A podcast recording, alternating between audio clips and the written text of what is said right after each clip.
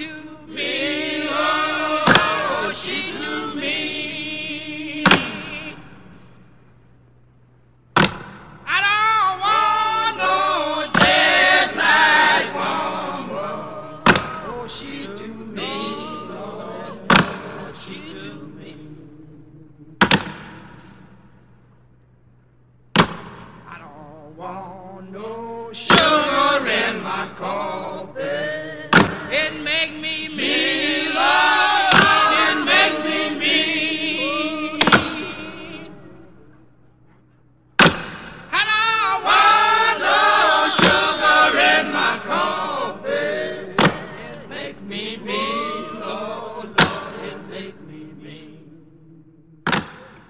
Warning.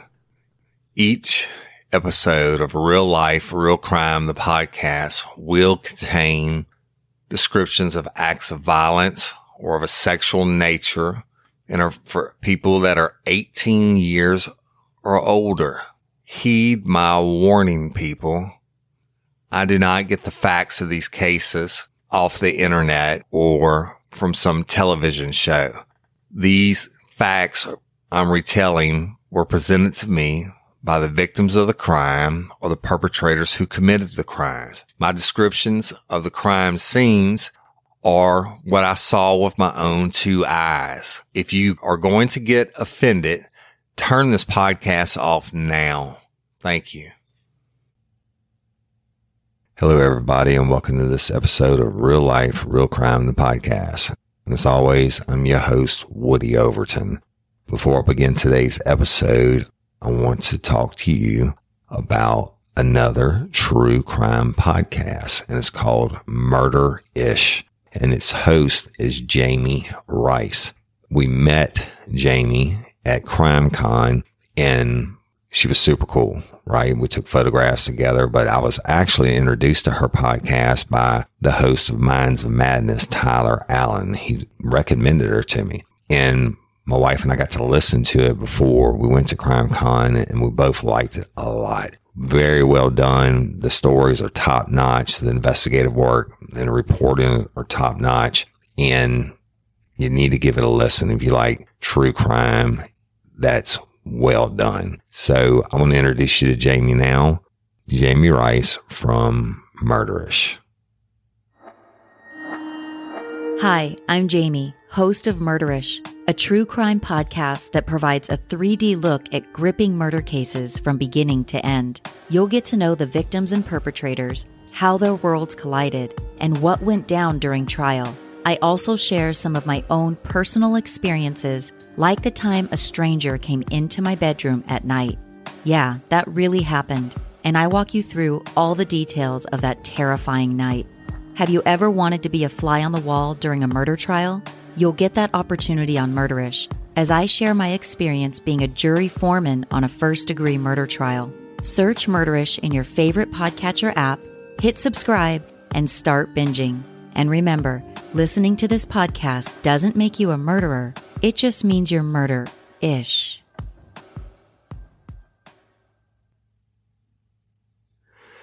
All right, y'all. It's Jami from Murderish. Give it a listen. You won't be disappointed. And check out all her social media, etc. And when you do and you like it, then let them know that Woody from Real Life, Real Crime, the podcast sent you. All right. Today's episode is titled Ice Cold Killer. In 2004, after becoming a detective with the Livingston Parish Sheriff's Office, as I've told you in previous episodes, when everybody would leave and I was a rookie detective, I would stay behind and read the cold case files.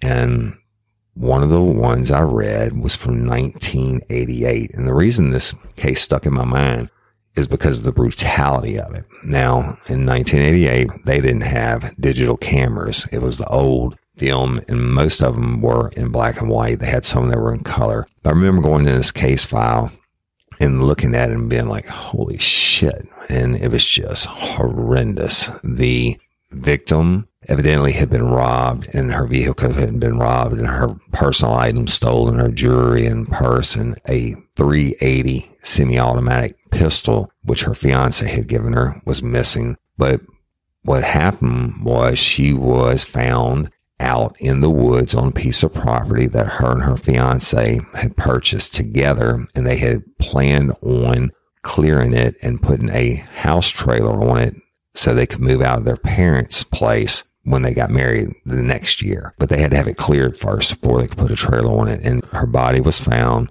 brutally murdered, raped, head caved in, the whole nine yards. But anyway, so I started looking at it, and the lead detective on the case was Mr. Kearney Foster. Now, at that time, Kearney Foster was my chief of detectives. Actually, was more like the chief of operations. He was number two for the sheriff's office, and he had been there for 30 plus years. And I had, and I still do have mad respect for Mr. Kearney. He had forgotten more about law enforcement than I'll ever know if I live to be 110. But I love to watch him work. One of the first murder trials I watched was him testifying on the stand on the case that he had worked previously. And I'm just absolutely in awe of the way that he works the jury and works the courtroom, et cetera. And I gleaned a lot of information from him on that. But also, he was over me when I was in uniform patrol. I mean, he was over everything to do with the criminal side of the sheriff's office. So I came up, and a lot of people thought he was too much of a hard ass or whatever. And he would call you on the carpet, as we say. You get called on the carpet means you're going to stand in front of your boss and get your ass chewed. And you mess up, sure, he's going to let you know about it, right? And there were many, many Monday mornings after work and Friday, Saturday, Sunday nights that I, I would just leave my phone on because I knew somebody was going to be calling in and filing some kind of complaint on me. And I was no stranger to the carpet in front of Mr. Kearney's desk. I can tell you that. But I learned a lot from him. He never chewed my ass without teaching me or giving me constructive criticism or a lot of times attaboys and just mad respect for him. So I read that file and I remember just talking to him about it one day in his office. I don't remember how it came up. Somebody got murdered in the same area. It might have been the Christopher Pell case, but anyway, we got to talking about it and he said, you know, there's one from Walker. That's what it was. Uh, we were talking about how few murders Walker had had in X amount of years. And he was like, well, let me tell you about one in 1988. And when he started talking about it, I was like, Mr. Kearney, I read that file and I said, that's some bad shit he, he's like, yeah, he said it's one of the worst that I ever had to work, you know, and he said, I sure would love to close it before I retire. He told me, he said, I had my main suspect and I interviewed him many, many times. I just couldn't get off of him as suspect because I couldn't prove he didn't do it. He said, but there was always talk of the victim being seen talking to a white male outside of a laundromat in Walker on the day that she went missing. So I'm going to give you the backgrounds on the case now. On April the 4th, 1988, Charlotte Sauerwein and Vince Lejeune were living together and they got into a fight, not a physical altercation, but they got into a fight over money because she wanted to hurry up and get the piece of property they had bought cleared and her fiance, Lejeune, would spend money on other stuff, right? I think it was going to cost like $1,300 to have the lot cleared. They had like 900 saved up and he had gone out and bought something for his motorbike or something like that. And she was pissed. And so they got into an argument about it. And she told me, you know what? Don't even worry about it. I met somebody and we're going to go look at the property tomorrow and he's going to cut me a deal on having it cleared. And he said that they argued the night and the next day when he left, he didn't even think he told her goodbye or that he loved her. So he goes to work and he comes home that evening and her vehicle's not there and she's not there. And he notices that her purse isn't there. And he had bought her a 380 semi-automatic pistol for protection and she didn't like it. He said she was afraid of the gun. She had accidentally discharged it once in the residence and shot a hole in the floor, right? she pretty much was scared of it. But when he saw that the pistol wasn't on the counter, it was like, that struck him as kind of strange. And they thought, well, she's going to meet this strange guy. Maybe she took it for protection. So it's dark. She's not home and he's worried about her. And finally, he's like, well, let me go out to the property and see if she's out there. That's where she said she was going to meet the guy.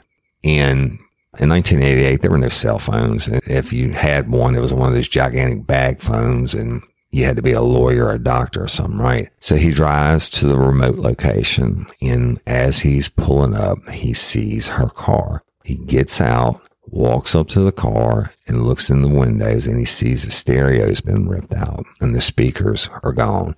And he's like, he just knew something was wrong, at least that the vehicle had been burglarized. And he said that he opened the trunk of the vehicle just in case somebody had stuffed her in the trunk. And she wasn't in there. And he saw a vehicle pass on the road.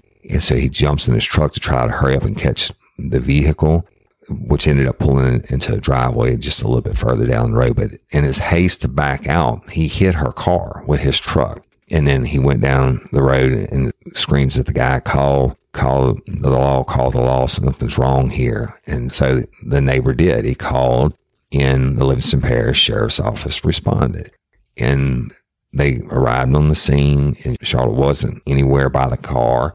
So they began to search the property and they made Lejeune stay towards the front of the property and then detectives had to be called out and it turned into a bit of a show, if you will. But somebody called Lejeune's parents came out and Charlotte's family came out. And so they couldn't let them into the search area and it went on into the night. Mr. Kearney said it lasted like two in the morning. Then they found Charlotte's body. The photographs that I saw, whomever did it had tied a rope around her neck and dragged her into the woods and beat her, caved in, basically smashed in the side of her face and raped her. It was bad.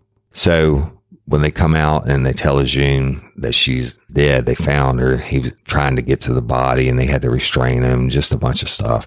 And he's not even thinking at this time that, you know what, I'm the one who is the fiance and all this that, you know, the law enforcement's going to come look at me as a suspect because he's like, I didn't have anything to do with it. Right. But law enforcement always starts with a couple of things. It looks at the people that are closest to the victim and of course, naturally who finds the body or reports it. So they worked it and the witnesses saw Charlotte talking to a white male outside the laundromat in Walker during the day. And that's the last reported sighting of her alive.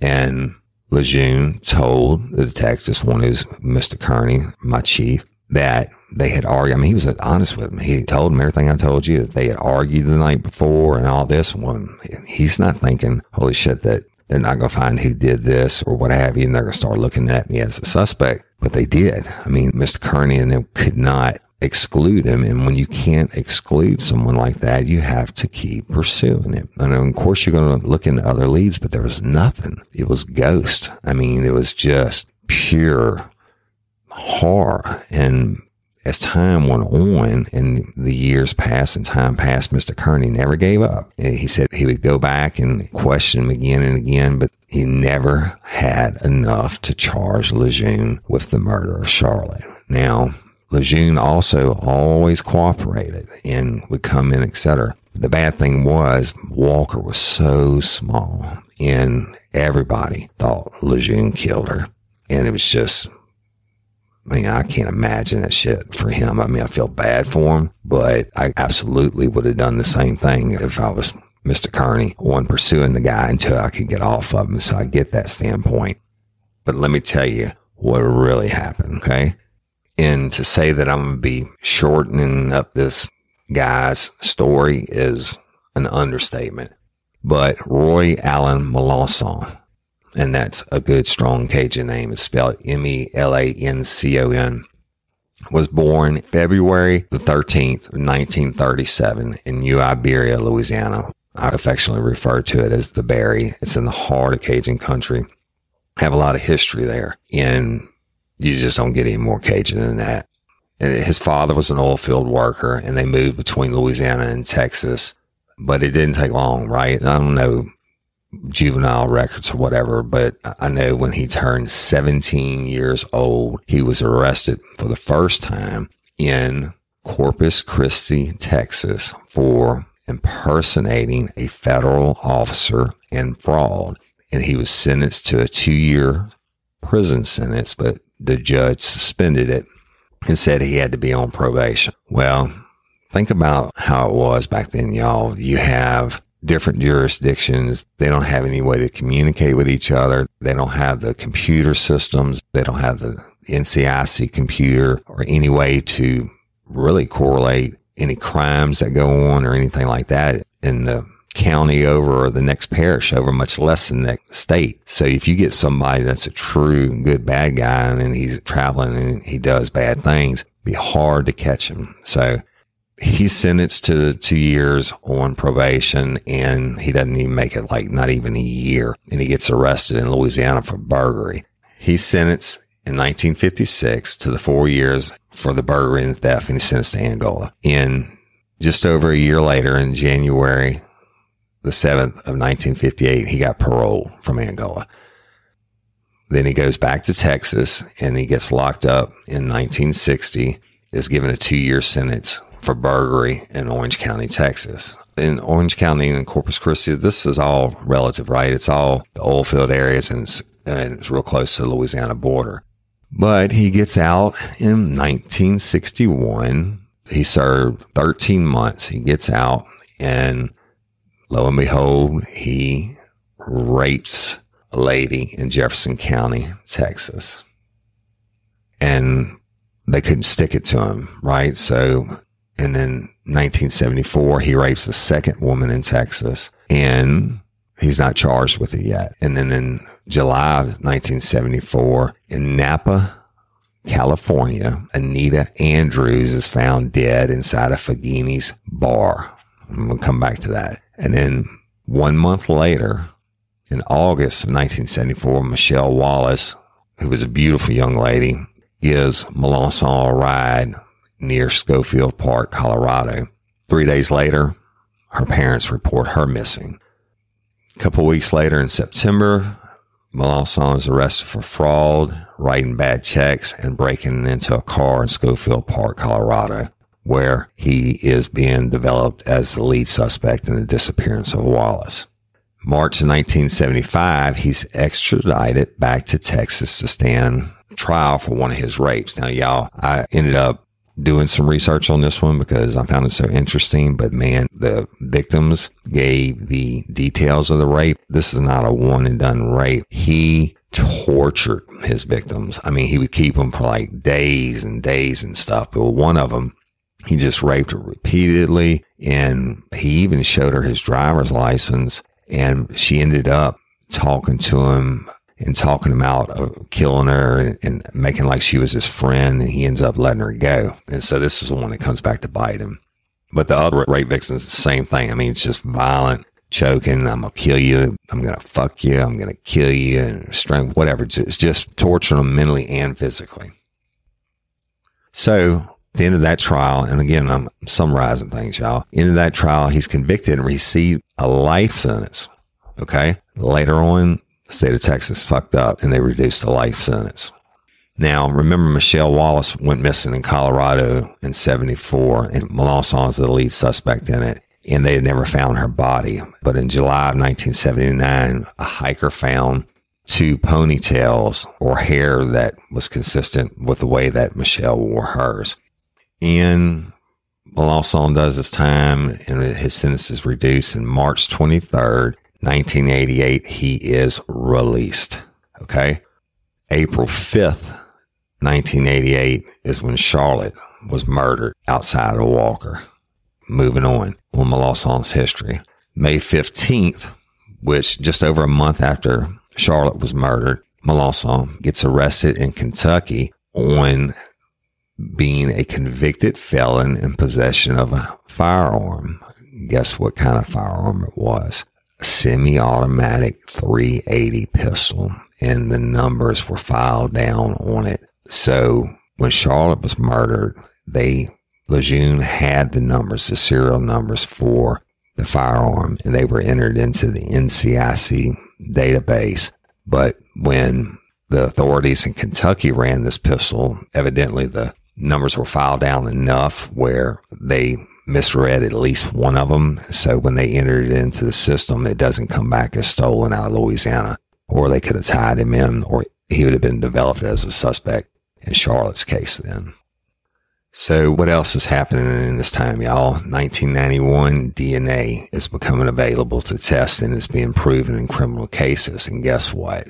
August 2nd, 1991, DNA is more prevalent, right? It's being proven, it's being used, and the authorities in Colorado got hair samples from Michelle Wallace's hairbrush from her family, and they were able to positively identify and match the hair braids that the hiker had found in Colorado to Michelle Wallace. We know she's deceased. And I then there's a lot of dates, but just bear with me. It's, it needs to be told. November 6, 1991, Melancon got released from the Kentucky prison. January 1992, a couple months later, he is arrested again in Kentucky and convicted on a burglary and some other charges. August, eight months later, Michelle Wallace's body is found in 1992. So they had developed Melancon as a suspect through a whole bunch of evidence, but they just never had enough to put him away until her body was found. They didn't want to try him without a body. And back then, you just didn't do that. No body, no murder. I mean, nowadays, people get convicted all the time off of circumstantial evidence, et cetera. So anyway, so Colorado authorities bring Melancon back out, put him on trial for prison, and he gets convicted and he's sentenced to life in prison in Colorado. During one of the prison transfers in Colorado in 2003, authorities took a DNA sample from Melancon and they entered it into the CODIS database. In November 2009, the DNA comes back as a match to Miss Andrews, who was the one I told you was found murdered in Napa, California. So he ends up getting prosecuted for that lady's murder also. Now, what's going on in Livingston Parish and what's transpired to bring Melancon or have evidence retested, etc. Well, as I told you in the Screwdriver Red series, Mark Lewis, when we did him on the DNA for Janet Benoit's 16 year old cold case, Stan Carpenter, who is now the chief of detectives, Mr. Kearney retired, I think in 2006 or 2007. It must have been 2006 because I'm still there. Stan Carpenter, super duper leader and investigator, just like on the Janet Benoit case. He's mm-hmm. thinking, well, shit, if Mark Lewis did Janet Benoit and is 16 years old, let's submit all the evidence we can from all the cold cases. And so they went through file by file. You have to remember on these really ice, ice cold cases, they weren't looking for DNA back then. When they collected evidence, they collected it by chance. And on Charlotte's Sauerwein's murder case, they were able to collect a semen sample from her clothing. And the only way they found that was by using the blue light, right? So they didn't know about the DNA was going to come out years later, but they took that sample and thank God that they did. And somehow it survived all these years in evidence and it was submitted. And the thought probably was going to be that it was going to be Screwdriver Red that did her but it comes back that it was Melancon. And so when Stan Carpenter gets the call from the State Police Crime Lab, again, he's smart. Just like he did on Janet Benoit, he got the call, State Police Crime Lab, that they had Lewis. He didn't just rush off and do him right. They worked the case and found the weapon that Lewis used, etc. Stan plays it this way on the Melancon case.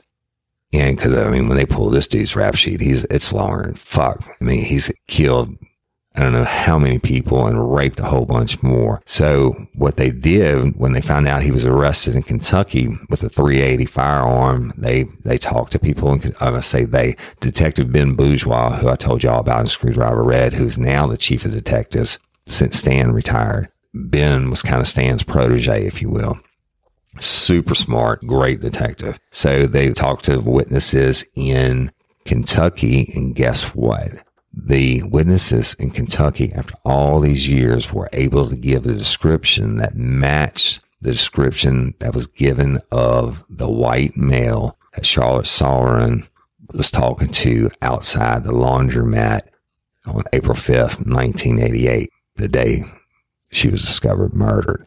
That with the fact that the pistol ultimately ended up being Charlotte's pistol. So, I mean, they got a lot now, right?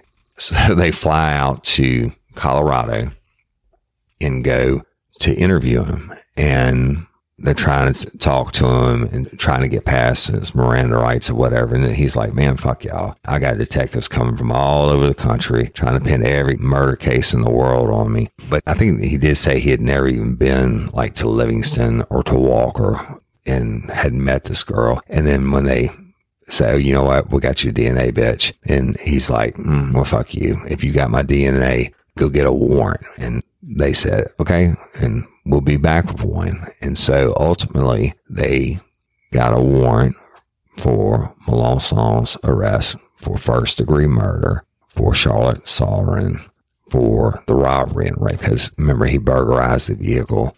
He stole her purse and the firearm. So they just an amazing, amazing cold case. And that's ice, ice cold case from an ice, ice cold killer. This guy's rap sheet and the story is unbelievable. I hadn't thought about it in many, many years. And I was reading yesterday in our real life, real crime friends, fans and crew private page. And we have a lady who's a dream team moderator Karen Ortolano, and she does research. And every day she's posting about a different crime. And she had posted about this case and shit. I don't know where I was or what I was doing because normally I watch the news every day, the local news. But when this broke, I'd have just missed it. I mean, and otherwise I certainly would have remembered it. But Karen posted in the group and I'm like, I'm reading it with my morning coffee. I'm like, holy fuck. I, mean, I can't believe this. I remember talking to Kearney about it. I vividly vividly remember the crime scene photographs. Just horrible what he did to it. And I remember currently talking about Vince Lejeune and how he stayed on him all those years. And, and Vince Lejeune never moved from Walker, Louisiana, which, uh, like I said, that time, uh, I think it was like 3,000 people and he was a suspect and everybody in the town thought he was a killer. I mean, he had a hard life. Still worked in the oil field industry, but he had been married several times and long time battles and with drug addiction, etc. And he said that he was drinking beer outside his house one night after all those years, 25 years later, and he get a call and one of them says, Hey, there's a Stan Carpenter on the phone or you from the sheriff's office? And he's like, um, well, I know what this is about. And then, you know, and he gets on the phone and Stan tells him, Hey, I need you to come in tomorrow. There's been a break in Charlotte's case. And he thinks he's going to get in and be questioned again. But you know what? Dude knew in his heart of hearts he didn't do it right. So he goes in and guess what? Charlotte's sister is in the office waiting with him and Stan was able to break it to him about the DNA and Melancon guaranteed killer and that they had warrants for his arrest and everything. So, and Lejeune said that he cried and this, the sister, Charlotte's sister, I mean, they had a lot of animosity and didn't hold it back on Lejeune from telling them what they thought over the years, etc. But rightfully so. I mean, um, if it was my family member or yours, you'd probably do the same thing, but the poor bastard. And, um, so just got to give a kudos to Stan Carpenter and Ben Bourgeois and we're closing that case out. And that's a case where that's not only a cold case, it's ice, ice, cold case.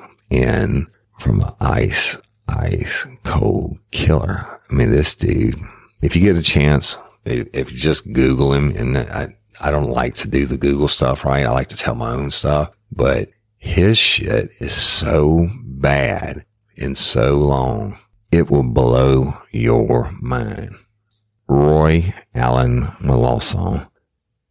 Look it up. You won't be disappointed. And it was way too much. I could have done a 10 part series on this guy, but he's been done before y'all on investigation discovery about the Michelle Wallace case. And I actually remember watching that and, and thinking how strange it was. They found ponytails, right, with the braids in it after all the years, but I didn't know about all the other killings. And when he started out, and of course, I didn't know poor Charlotte Sauerwein's murder and all that. But anyway, interesting. And I hope you enjoyed it. There's also a book called Smooth Talker, Trail of Death, and it's by Steve Jackson, and he covers it in detail. I just, I just glanced at a couple things in it. So if you want to learn more about Roy Melanson, who I call ice, ice cold killer, because he's just the way he did his victims. And I don't know if I told y'all, I'm go back to it. Charlotte Sauerwein's, not only did he beat her and cave her head and rape her, he also slit her throat. And the book has a lot of harrowing details that Steve Jackson puts in there that he got from the victims of the rapes that lived. So just an interesting case from a criminal mind standpoint.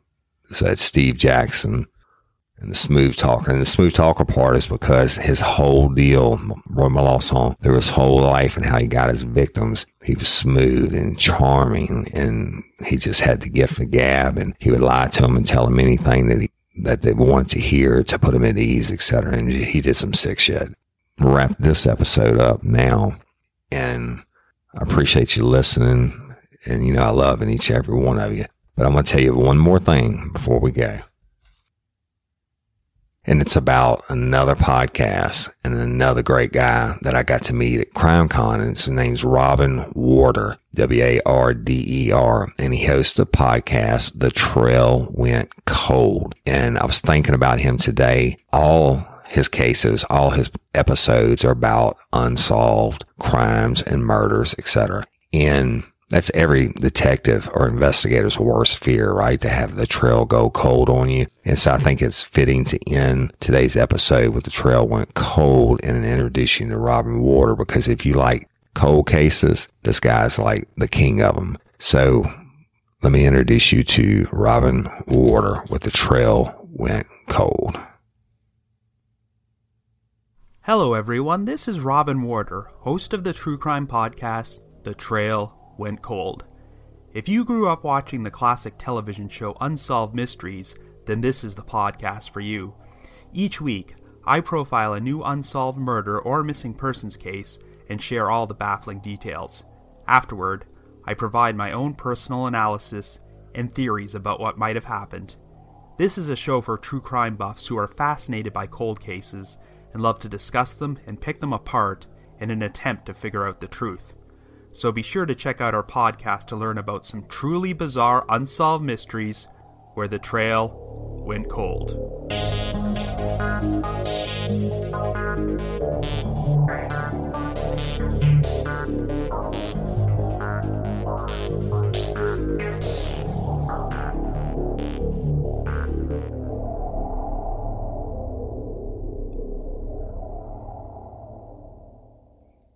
All right, y'all. That's the Trail Went Cold, the podcast. Check it out. You like it, and I know you will. Go to social media and let him know that Real Life, Real Crime, the podcast sent you. And with that, I'm going to give a couple of shout outs and announcements. First of all, I want to say thank you. And I love and appreciate each and every one of you fans. We are over 110,000 downloads. I think last week when I recorded, we were at 90. So we're growing phenomenally appreciate you. Continue to ask that you like and share, uh, subscribe to Real Life, Real Crime. And I mean, y'all, y'all are doing it already. Our numbers don't lie. And I appreciate it. And you know what? Somebody had put a comment about me talking about the numbers and the growth of the show and whatever, like a negative comment. Well, whoever you are, sorry we'll have to agree to disagree or, or you can kiss my ass because it's my show and I'm showing my appreciations for my fans. And we had a discussion at CrimeCon and since of about the die-hard real life, real crime fans, and we're going to call them lifers. So lifers, it's a playoff, of course, real life, real crime. And then lifers being we're down for life, right? So lifers, I want to tell you how much I really appreciate you.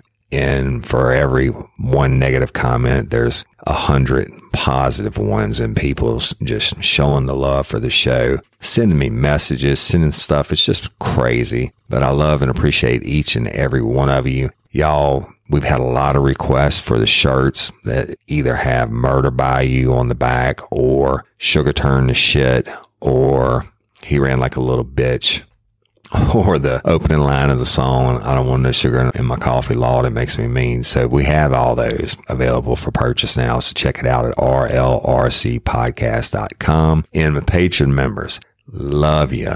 Appreciate you. We couldn't do it without you. And with that, I'm going to give a couple shout outs to our newest Patreon members. We have Miss Ashley Falcon, whose charge is disturbing the peace.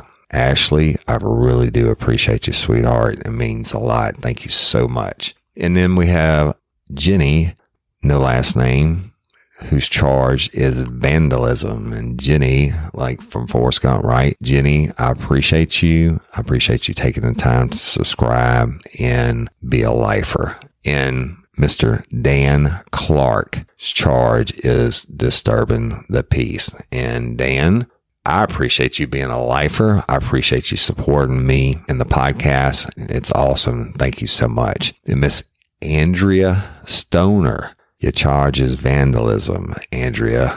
And I appreciate you for being a lifer and supporting the podcast. And I love it, love it, love it. I love all y'all, all you Patreon members. And we can get back into the list next week. But we are in the process of putting up the full bonus episode for the tiers that qualify for it. And it's a real son of a bitch. This story is. And so I'm probably going to catch some flack for it, but it's a true story. So that'll be, y'all have that before you actually hear this episode on Friday. You'll have that Patreon members and I appreciate you. And this is the least I can do bonus wise for y'all.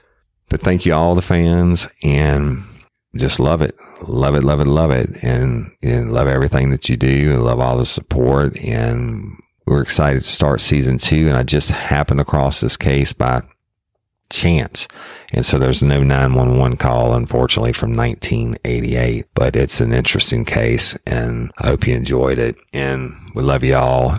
Check us out on our social medias, the Facebook pages and Twitter and Instagram and YouTube and you know, our three Facebook pages. I think about to hit 1200 members in the real life, real crime friends, fans and crew page. So all you lifers out there, I love you and I appreciate you. And until next time or ever, don't let me catch you down on murder by you. Peace.